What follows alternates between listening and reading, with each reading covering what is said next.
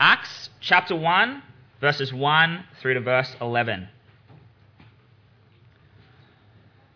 In my former book, Theophilus, I wrote about all that Jesus began to do and to teach until the day he was taken up to heaven after giving instructions through the Holy Spirit to the apostles he had chosen. After his suffering, he presented himself to them and gave many convincing proofs that he was alive. He appeared to them over a period of 40 days and spoke about the kingdom of God. On one occasion, while he was eating with them, he gave them this command Do not leave Jerusalem, but wait for the gift of my Father had promised, which you have heard me speak about. For John baptized with water, but in a few days you will be baptized with the Holy Spirit. Then they gathered around him and asked him, Lord, are you at this time going to restore the kingdom to Israel? He said to them, It's not for you to know the times or dates the Father has set by his own authority. But you will receive power when the Holy Spirit comes on you, and you will be my witnesses in Jerusalem and in all Judea and Samaria and to the ends of the earth. After he said this, he was taken up before their very eyes, and a cloud hid him from their sight. They were looking intently up into the sky as he was going, when suddenly two men, dressed in white, stood beside them. Men of Galilee, they said, why do you stand here looking into the sky? This same Jesus, who has been taken from you into heaven, will come back in the same way you have seen him go into heaven. How about I pray as we get into God's word? Heavenly Father, we thank you that you have spoken to us by your word, the Bible. We thank you that you have made it so easy for us to read it and that we have it in our own language. Father, we pray that you would help us to understand what it says and how it would shape our lives today. And I pray that you would help Rowan to speak both clearly and faithfully from the Scriptures. We pray these things in your Son's name. Amen.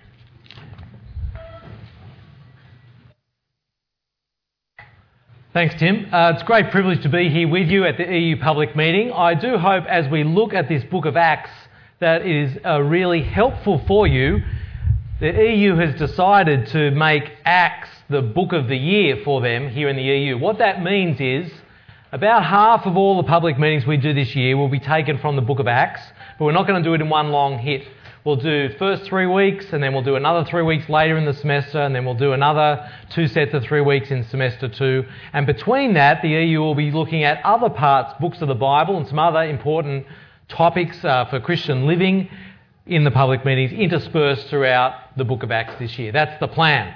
Now, I've called the series that we'll do on the book of Acts How Jesus Got Famous. You might be saying, well, Jesus is pretty famous, but hasn't he always been famous? And the answer is actually no. In fact, Jesus comes in a long line of people who were never famous during their lifetime. Uh, for instance, you may know this man, Vincent van Gogh. Uh, now, Vincent painted 2,000, well, painted or drew 2,100 pieces of art in his lifetime. 2,100.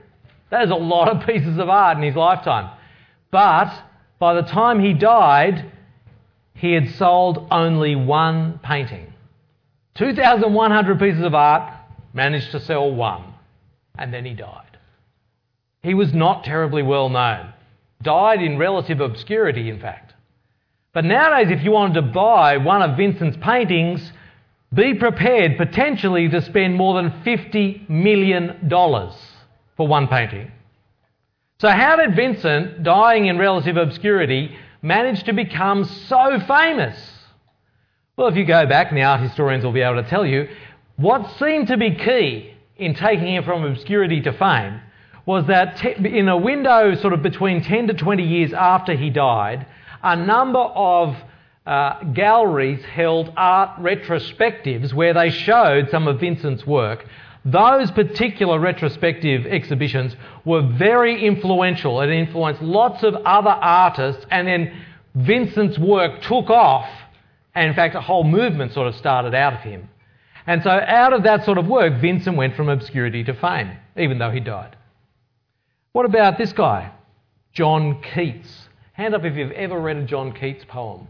Oh, come on, not even to a girlfriend, boyfriend. Like, no, it's, it's well worth it. Just a little tip for you. Um, John Keats, one of the most famous of English poets, uh, a little bit of his famous Ode to Autumn there. You can see the first two lines.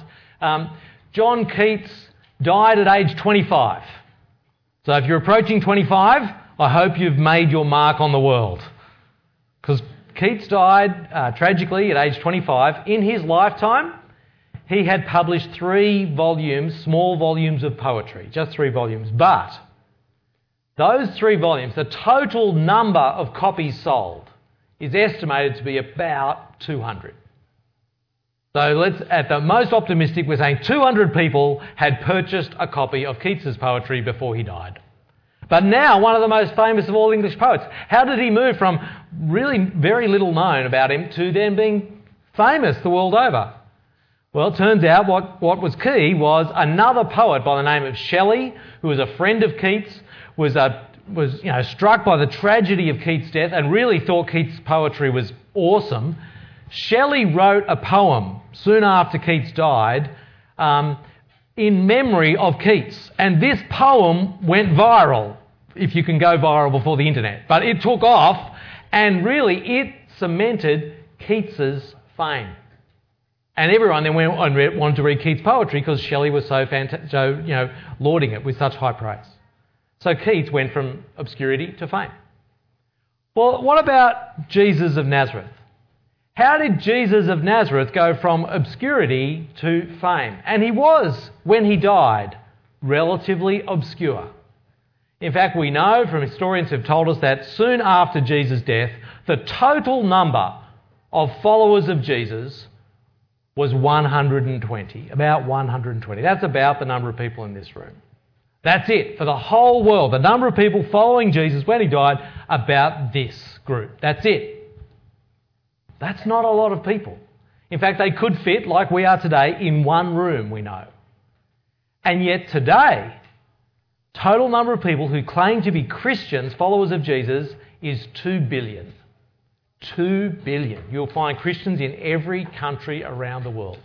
How did Jesus go from relative obscurity to fame? How did he get famous? That's what we're going to explore a little bit today and over the weeks as we look at this book of Acts.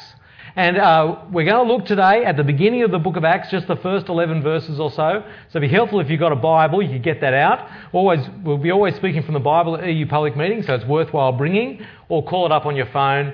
If you're not sure where to go to find it on your phone, uh, just get onto the net and go to BibleGateway.com and you can find a version of the Bible there. That'll help you.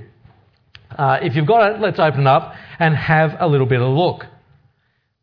Acts chapter 1 just starting at the first verse. Luke, the author, writes, he says, In my former book, Theophilus, now Theophilus, which sounds like a weird name, but Theophilus was just the guy he's dedicating this work to, which was the, the way you did things back in the day, right? In my former book, so clearly Luke has written an earlier book. This we're jumping here at volume two. This is jumping in at Catching Fire when you haven't read Hunger Games, or jumping in at Chamber of Secrets when you haven't read whatever was volume one in the Harry Potter series, Philosopher's Stone, right? That's what this is. We're jumping in at volume two. Now, consequence of that is, if you're just jumping in here, you never read the Bible before, you've never read New Testament before, you're jumping in here, there's going to be some stuff that you won't be familiar with because you haven't read volume one. Volume one, written by Luke, is called Luke. So it's not hard to work out, right? Luke wrote both Luke and Acts, and he's referencing here that he had a former work where he talked about, he says, all that Jesus began to do and to teach until the day he was taken up to heaven. So I would encourage you, if you're not familiar with the New Testament, a great place to start, better than even the book of Acts, is the book of Luke. Go to volume 1. In fact, the EU has a bit of a campaign this year which we're calling Uncover, we want to encourage the whole campus to uncover the real Jesus by reading the Gospel of Luke. You'll hear more about this if you hang out with the EU over the course of the year. We would love every single person on the campus to read the book of Luke in the Christian New Testament. Because if they do that, they will meet the Lord Jesus. They will, they will learn of him, they will hear of his teachings, they will learn of his death and his resurrection by reading just the book of Luke. And it's not terribly long. So we would encourage everybody this year to uncover the real Jesus by reading the Gospel of Luke, the book of Luke.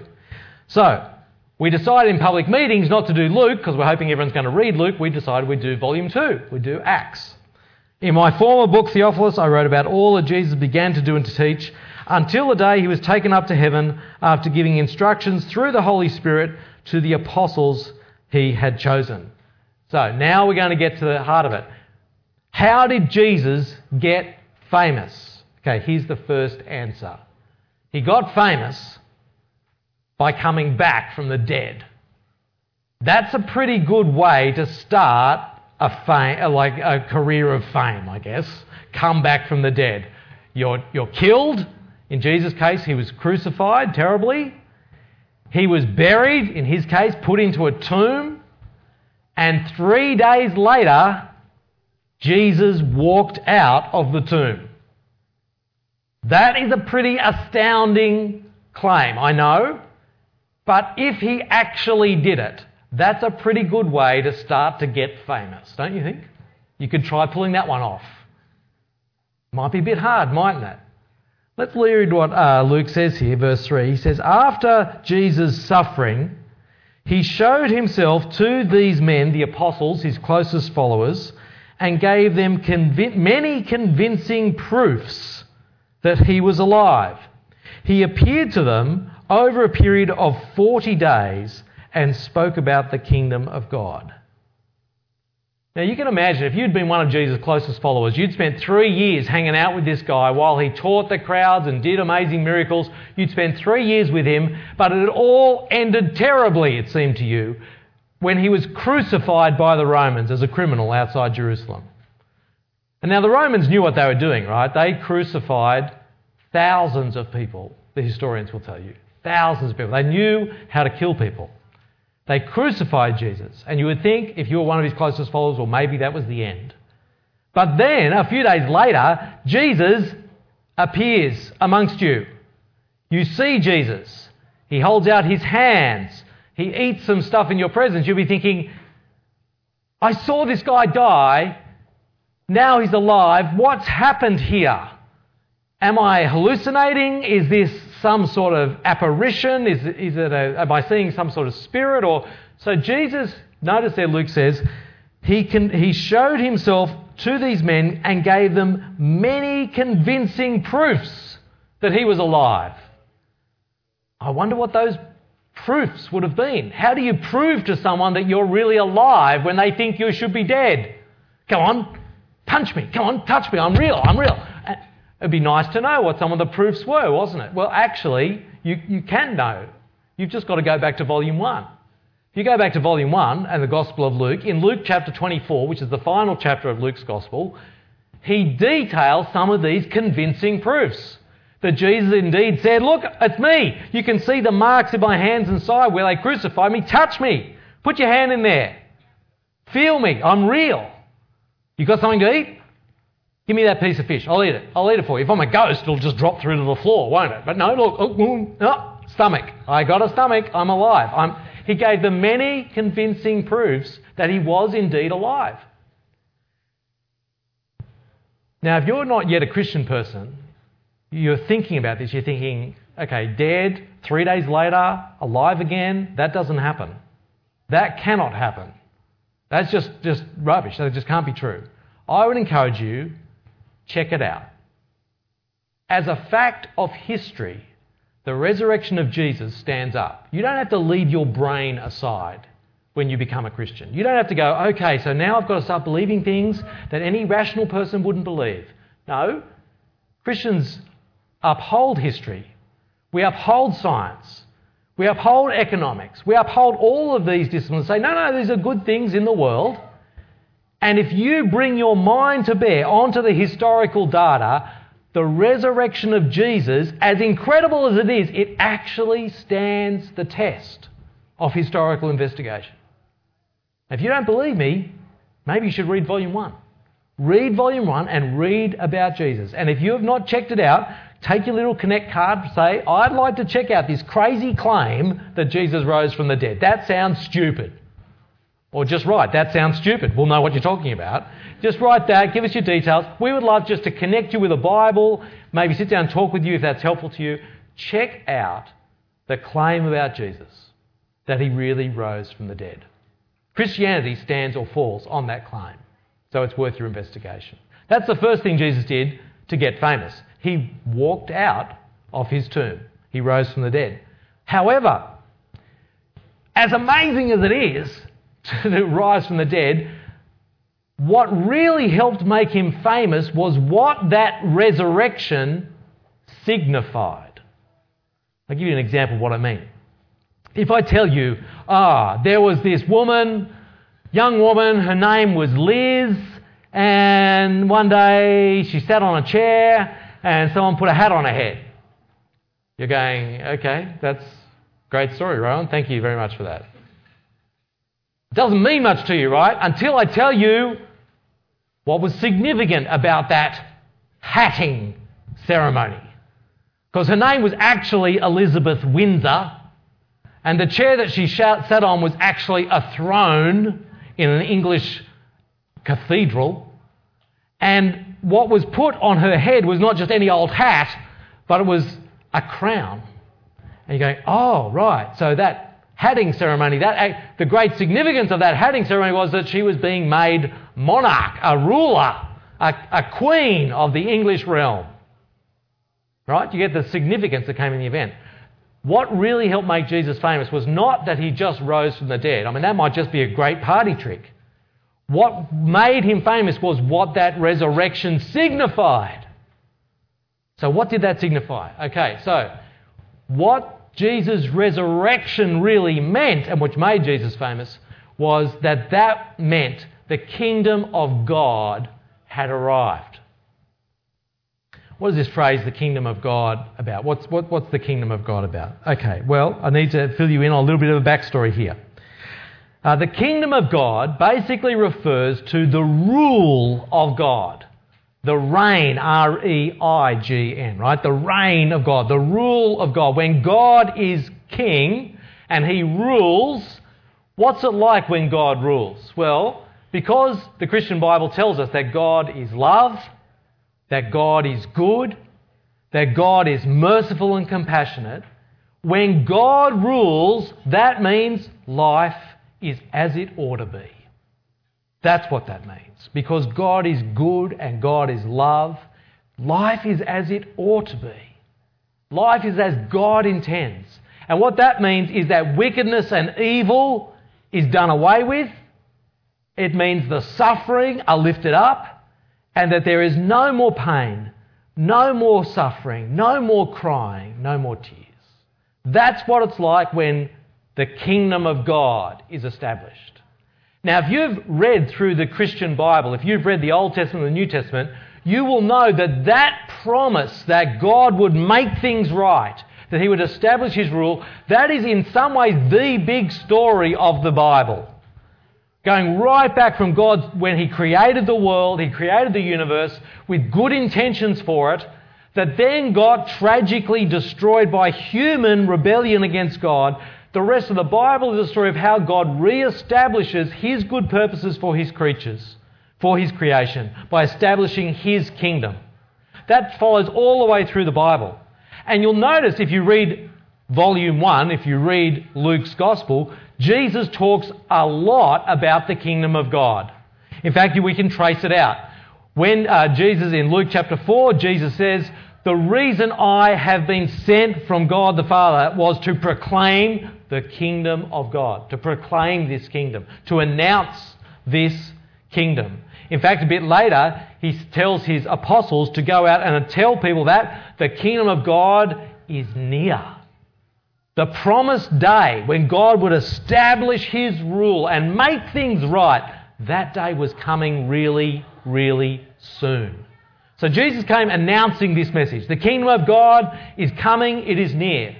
And as you read through volume 1, Luke's Gospel, you'll realize that When was it actually going to arrive, though? When was it actually going to get established? And you realize by reading through Luke that Jesus understood that it was in his own death and in his resurrection that the kingdom of God would be established.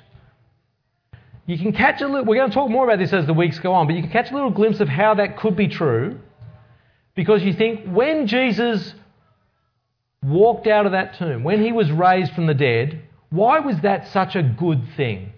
Why is it a good thing that God the Father raised Jesus from the dead? Because what it says is death is not the end. See, death really is the tragic full stop at the end of everyone's life. Death, if you like, is the tsunami that none of us can escape. I know we don't like to think about it. We're young, we've got a whole life ahead of us, we hope, and yes, we don't. But, but the truth of the matter is, isn't it? That we will all die. That is not a good thing. God does not want our life to end in death. He does not want our life to end. And the good news, the good thing that God was doing when He rose Jesus from the dead, when He raised Him from the dead, was that He said, Death will not be the victor. I will raise Jesus from the grave as the first one to experience the full extent of my love and goodness. So you can see a little bit, just a little bit glimpse of how God is establishing his good rule when Jesus rises from the dead. And Jesus rises from the dead. We launch into volume two, which is the book of Acts. And this teaching about the kingdom of God frames the whole book of Acts. Uh, it's a theme that you can find both in the first chapter and the last chapter of the book of Acts. Luke has deliberately, I think, written it like this so you know the big theme is the kingdom of God. You, we read two references to it there in Acts chapter 1. Uh, in verse 3, Jesus appeared to them over a period of 40 days and spoke about the kingdom of God. Why is he speaking about the kingdom of God if he's just been raised from the dead? Because that means that the kingdom of God has now arrived. So for 40 days he appeared to them, showed he really was alive, and taught them about the kingdom of God because now it had arrived. But if you jump right through to the end of the book of Acts, Acts chapter 28, you can see that Luke finishes the book with two more references. Acts chapter 28, verse 23, talking about Paul, who we'll meet in a few weeks' time. Paul explained, uh, from morning till evening, Paul explained and declared to them the kingdom of God and tried to convince them about Jesus. Why those two ideas connected? Because in Jesus, in his death and resurrection, you have the arrival of the kingdom of God. Or down to the very last verse, verse 31 of the whole book, Boldly and without hindrance, Paul preached the kingdom of God and taught about the Lord Jesus Christ. So Jesus, yes, became famous because, yes, he was raised from the dead, but secondly, because in his resurrection, the kingdom of God had arrived. And that's a big deal because that, the resurrection from the dead and the, what the meaning that that has, the kingdom has arrived, that was the big hope for God's Old Testament people, the nation of Israel. They had been looking forward to the day when God would establish his kingdom, sig- signalled in the resurrection from the dead. And so when Jesus is raised from the dead, that means that the great hope of God's Old Testament people has now arrived. But further than that, the resurrection actually also then identifies Jesus as the king the, in that kingdom, as the Christ or the Messiah, the anointed one in God's plans. And so you can see that this is made clear when you get to Acts chapter 2, which we'll look at next week. You can see that they identify the fact, the fact that Jesus was the one who's first been raised, that then says he is the king in God's kingdom. So it identifies who Jesus is. So all of that has contributed to Jesus' fame.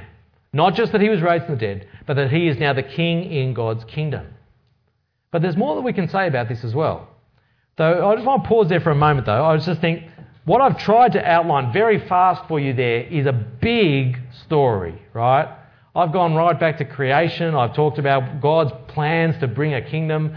I've, Jesus placed in that plan. It's a big story, right? And I thought just because it's the first public meeting of the year and Many of you don't know me yet, and I don't know you yet. I thought introduce myself a little bit just at this point by telling you a bit about my story. Right? Here's my story. Um, that's me at age six weeks. Uh, I know the photo is so ridiculously cute, you might think that I've downloaded it from the internet, but no, that's actually me. I was a very, very cute baby, um, which is probably why my parents went on and had other children. Um, why not? If your first one comes out like that, isn't that awesome? Uh, tragically, and I, I, can see that it's different for you, but tragically for me, that was the high point of my beauty. Uh, and it was pretty much downhill from there.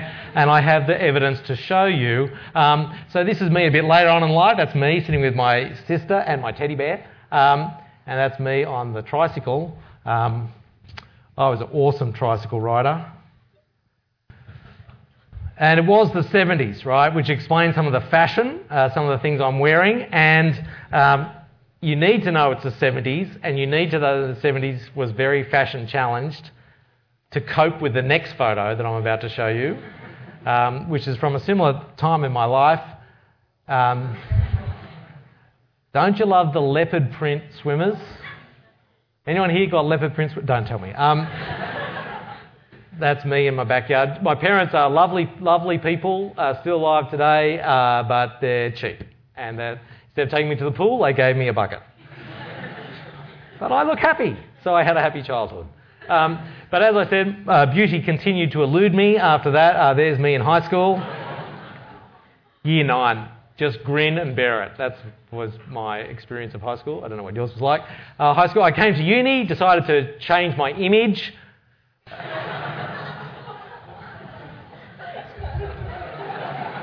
I know it's hard to believe, given my current follically challenged existence. Um, yeah, that's not Photoshop. That is the real deal. That was taken the day before, and that was taken the day, the day that it was all cut off. Um, uh, I'd had a, a, a difficult um, thing happen in my life, as, and, as sometimes you do when a difficult thing happens, you're like, oh, I'm going to cut off all my hair. Um, and so I went to a hairdresser on uni, uh, at uni that day and said, please, can you cut off all my hair? And she said, no, I won't do that. I said, What are you talking about? I'm paying you money. Like, just cut off my hair. And she said, No, I, I refuse to cut off your hair.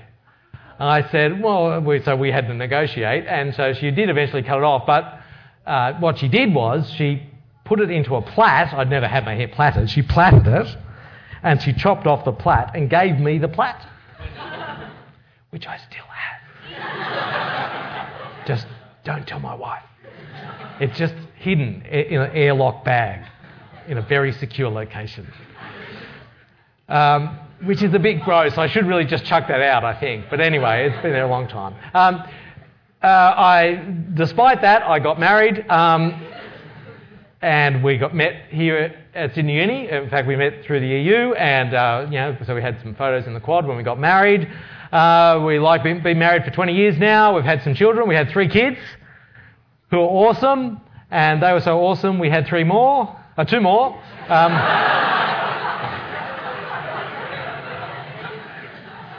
it's hard to count after four. Um, and so we've got five kids, uh, and that's what they looked like when they were all lit, smaller. That's what we look like now as a family.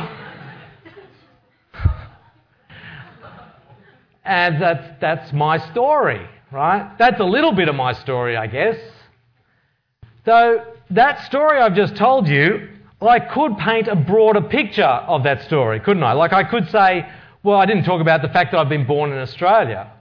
That's actually quite a, that's had a massive impact on my life, really, that I was born in this country and not another country. I could talk about the fact that uh, growing up in Australia means that I've largely been influenced from, from birth by the Greek philosophical tradition, right? That Western philosophical tradition that really has affected how I think, I think, at quite deep levels that I'm not even aware of. I could talk about the fact that I've grown up in a very rich country. And really, by God's grace, I've never really had a single day of my life where I've been in real, terrible want. That, uh, there's a broader context to my story, right? So I wonder what your story is. You have a story, obviously. I wonder what your story is. I hope that I can get to hear your story over this year as we get to know each other, hear your story, but I'd also like to know how does your story fit into the broader story? But I'm not talking about what country you were born in. I'm not talking about what philosophical tradition has influenced your thought patterns.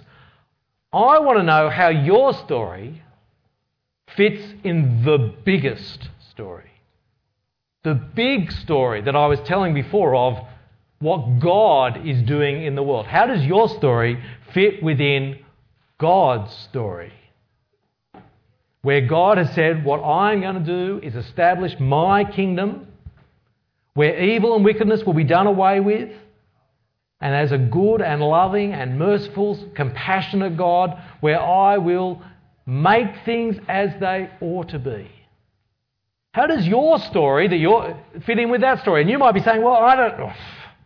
I'm just living my life, buddy. Like I'm just, I'm just rocking up to uni, just doing my thing. I'm working my job. I'm just, I'm just. I don't have no idea how it fits into that big story. But let me tell you why I think that matters. That's a question that's worth pondering. Is because if if your story doesn't fit into God's story, you really are swimming against the current, aren't you? You really are swimming against the tide. Because if it comes to your story and God's story, I know which one will win out. It'll be God's story, won't it? He's the one with the power to make his story happen. So if you're swimming against God's story, it's not really like swimming against a current or swimming against the tide. It's like trying to swim up, up a waterfall. It ain't going to work. God's story is a great story. It's a fantastic story. When you understand His story, you want His story to win.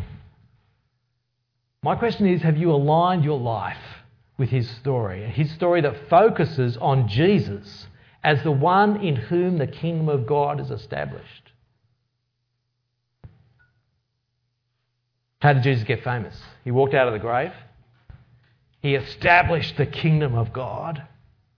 Thirdly, in that kingdom, he is the king that is still ruling today. If you have a look uh, there, you notice here in Acts chapter 1, down there in verse 9. After Jesus had said this, he was taken up before their very eyes, and a cloud hid him from their sight. If you want to understand the significance of the cloud, you need to go back to the Old Testament, read Daniel chapter 7. That'll help make it clear for you. They were looking intently up into the sky as he was going when suddenly two men dressed in white stood beside them. Men of Galilee, they said, why do you stand here looking into the sky? This same Jesus, who's been taken away from you into heaven, will come back in the same way you have seen him go into heaven. Now, when you read through the rest of the book of Acts, Jesus doesn't seem to appear very often. He's not there. Why? Because as you see here, he's been taken into heaven. He's seated at the Father's, God the Father's right hand. Though we're told here there will be a moment when he comes back. Now, by the time you get to the end of the book of Acts, has he come back yet? No.